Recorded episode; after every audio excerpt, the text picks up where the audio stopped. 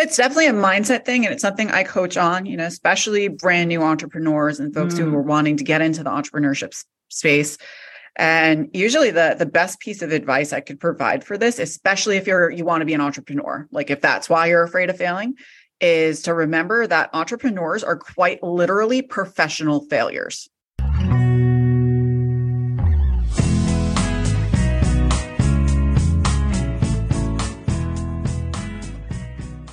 Welcome, everybody, to Connect, Inspire, Create.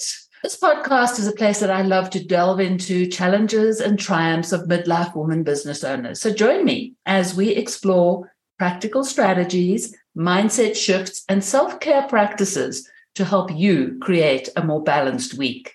So, whether you're juggling clients, family commitments, or personal growth, this episode, I hope, will guide you towards a healthier, more fulfilling life.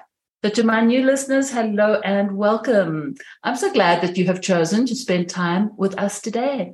And I am really excited to be joined by a super guest who I want to tell you a little bit more about what we are going to be talking about. So, today we're going to be digging into paying attention to the overwhelm. And my guest can help you transform that overwhelm into the action that is necessary to become a confident leader or entrepreneur. So, with no further ado, let me introduce my guest today, Corrie LoGiudice. Corrie and I chatted. Did yeah. I get it? Yay! You got it right. Thank you. Yay. Welcome, Corrie. Lovely to have you here. Thank you for having me. oh, I'm excited. Overwhelmed is just the, the topic. And I know that we've got a lot that we want to dig into as well as touching on the keynote speaking and something that you've got to share with my audience. But to my listeners, let me tell you a little bit about Corrie. So, she is a business strategist, coach, and a professional keynote speaker. And when you hear her story, you'll understand why she is helping audiences activate that extraordinary action in their business and their life, no matter their circumstances. So, as a fourth generation entrepreneur, she spent 15 years as the senior vice president of her family's regional distribution business. And I read the backstory to this Corrie. Wow.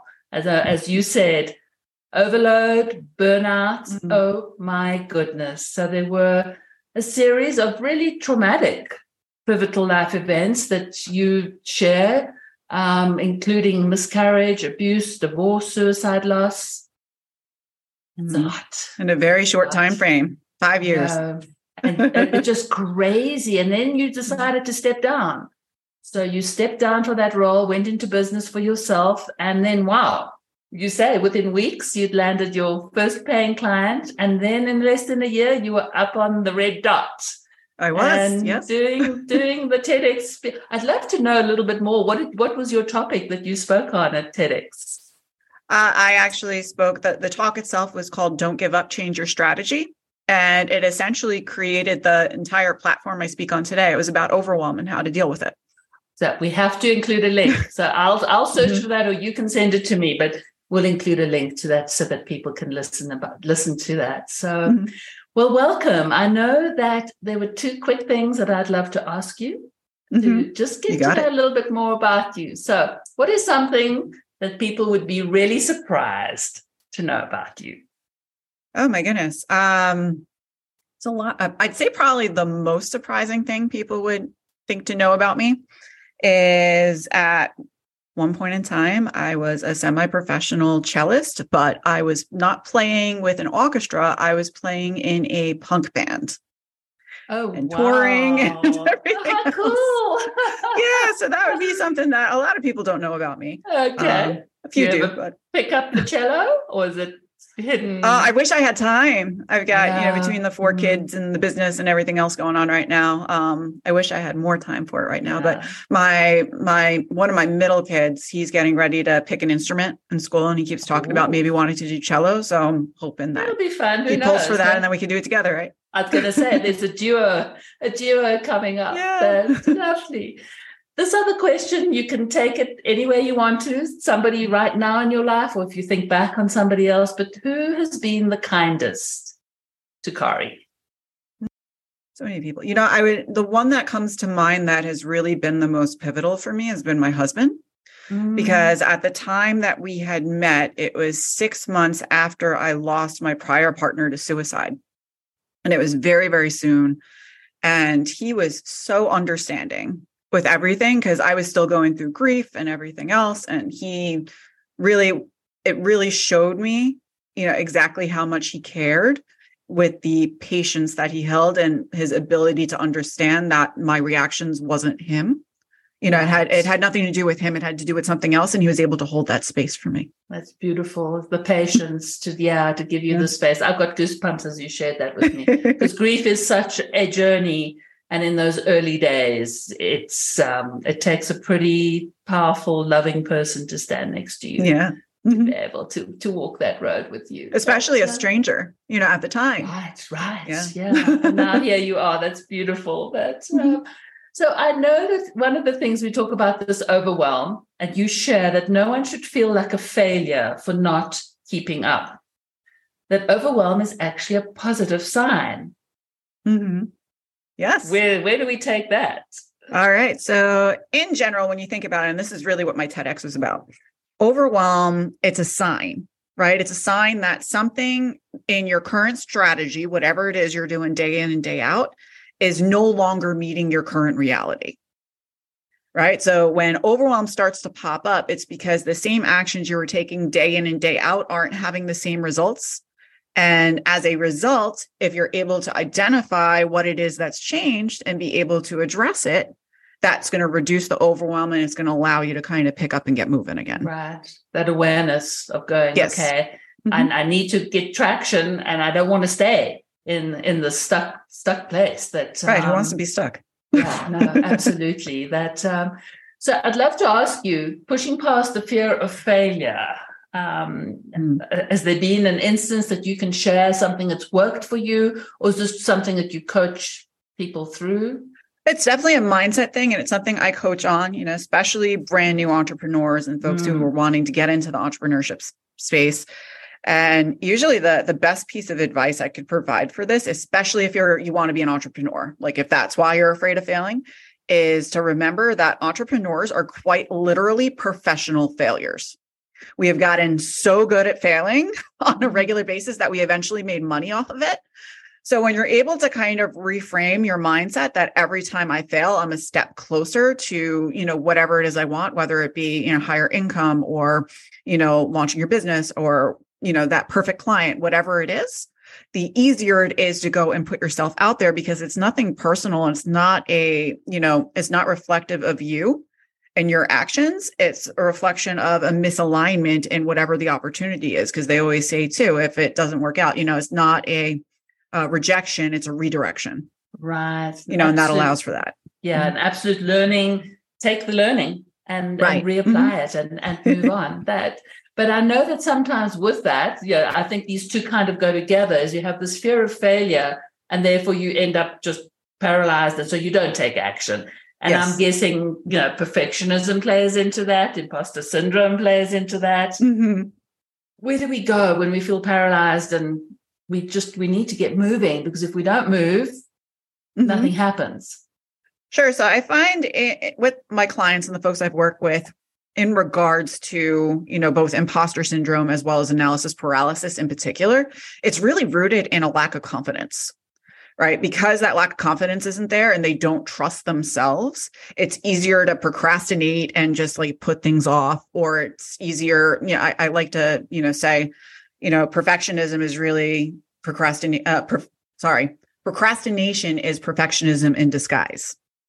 Because it's a lot easier It makes you feel productive to say i'm just researching this or it needs to, i need this one more thing this extra mm-hmm. certification this and that and then i'll be right. able to do it where really all that is it's an internal validation you know mechanism so that you can feel better and more confident about doing whatever it is you're doing but if you don't deep down believe that you're worthy and capable of that no certification and nothing that you could do is ever going to help you mask that Right. So it really so, needs to come from within and you have to understand like what is it that I'm not confident about mm-hmm. and get to the root of that because it's not some surface level thing that you're going to be able to fix from the outside. It's something that you need to identify and address from the inside. And I think that's why it's so important when everybody says a coach should have a coach, a business owner yep. should have a coach because mm-hmm. partnering with somebody and just allowing that, as they say, the layers of the onion to, to peel away, mm-hmm. to dig down deep, and then look at what's ahead. Look what could be ahead. Right. So mm-hmm. that, you know, digging into that. So recognizing your own talents. Um, I know that you shared that you did an art degree and then kind of it was so interesting where your life went. I mean, now look at your talents and you're doing public speaking and everything else. Mm-hmm. And I saw that you're launching a podcast, which is super exciting. Yes, I am. Yeah, so that's coming out as well. But why does why do entrepreneurs find it so difficult to recognize their talents? You know, I can speak from personal experience with this because mm-hmm. this is something I've really struggled with. I think for a lot of entrepreneurs, especially, you know, I could speak for folks in America with the culture and stuff here. It's such a hustle culture. Mm-hmm. You know, like work hard, play hard, this and that, that when something comes easy to you and you easily make money doing it, it feels like you're a fraud. And that kind of like feeds into the whole imposter syndrome thing in a way. So you know, for me personally, it's always been very, very difficult to double down on the stuff that I find easy because I think, you know, number one, it should be difficult because it should be work, quote unquote, but also two, other people should be able to do if i could do this easily other people should be able to do it too. But really the beauty of being an entrepreneur is being able to identify what is it that's easy to you that is not for others so that you can help and serve people doing what you're naturally gifted with Absolutely. And it's that personal experience, I think, that people want to hear and want to know the road that you've walked and then to tie in. And yeah, I always had that visual of somebody stretching a hand down and somebody stretching a hand up.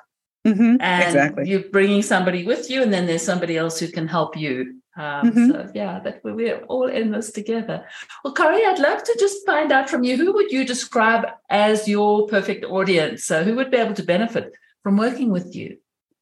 Uh, I find the clients that I work the best with, or I provide the most value to, I guess you mm-hmm. could say, would be working women. Okay. You know, overwhelmed working women. Um, I definitely identify with it. I went through it myself.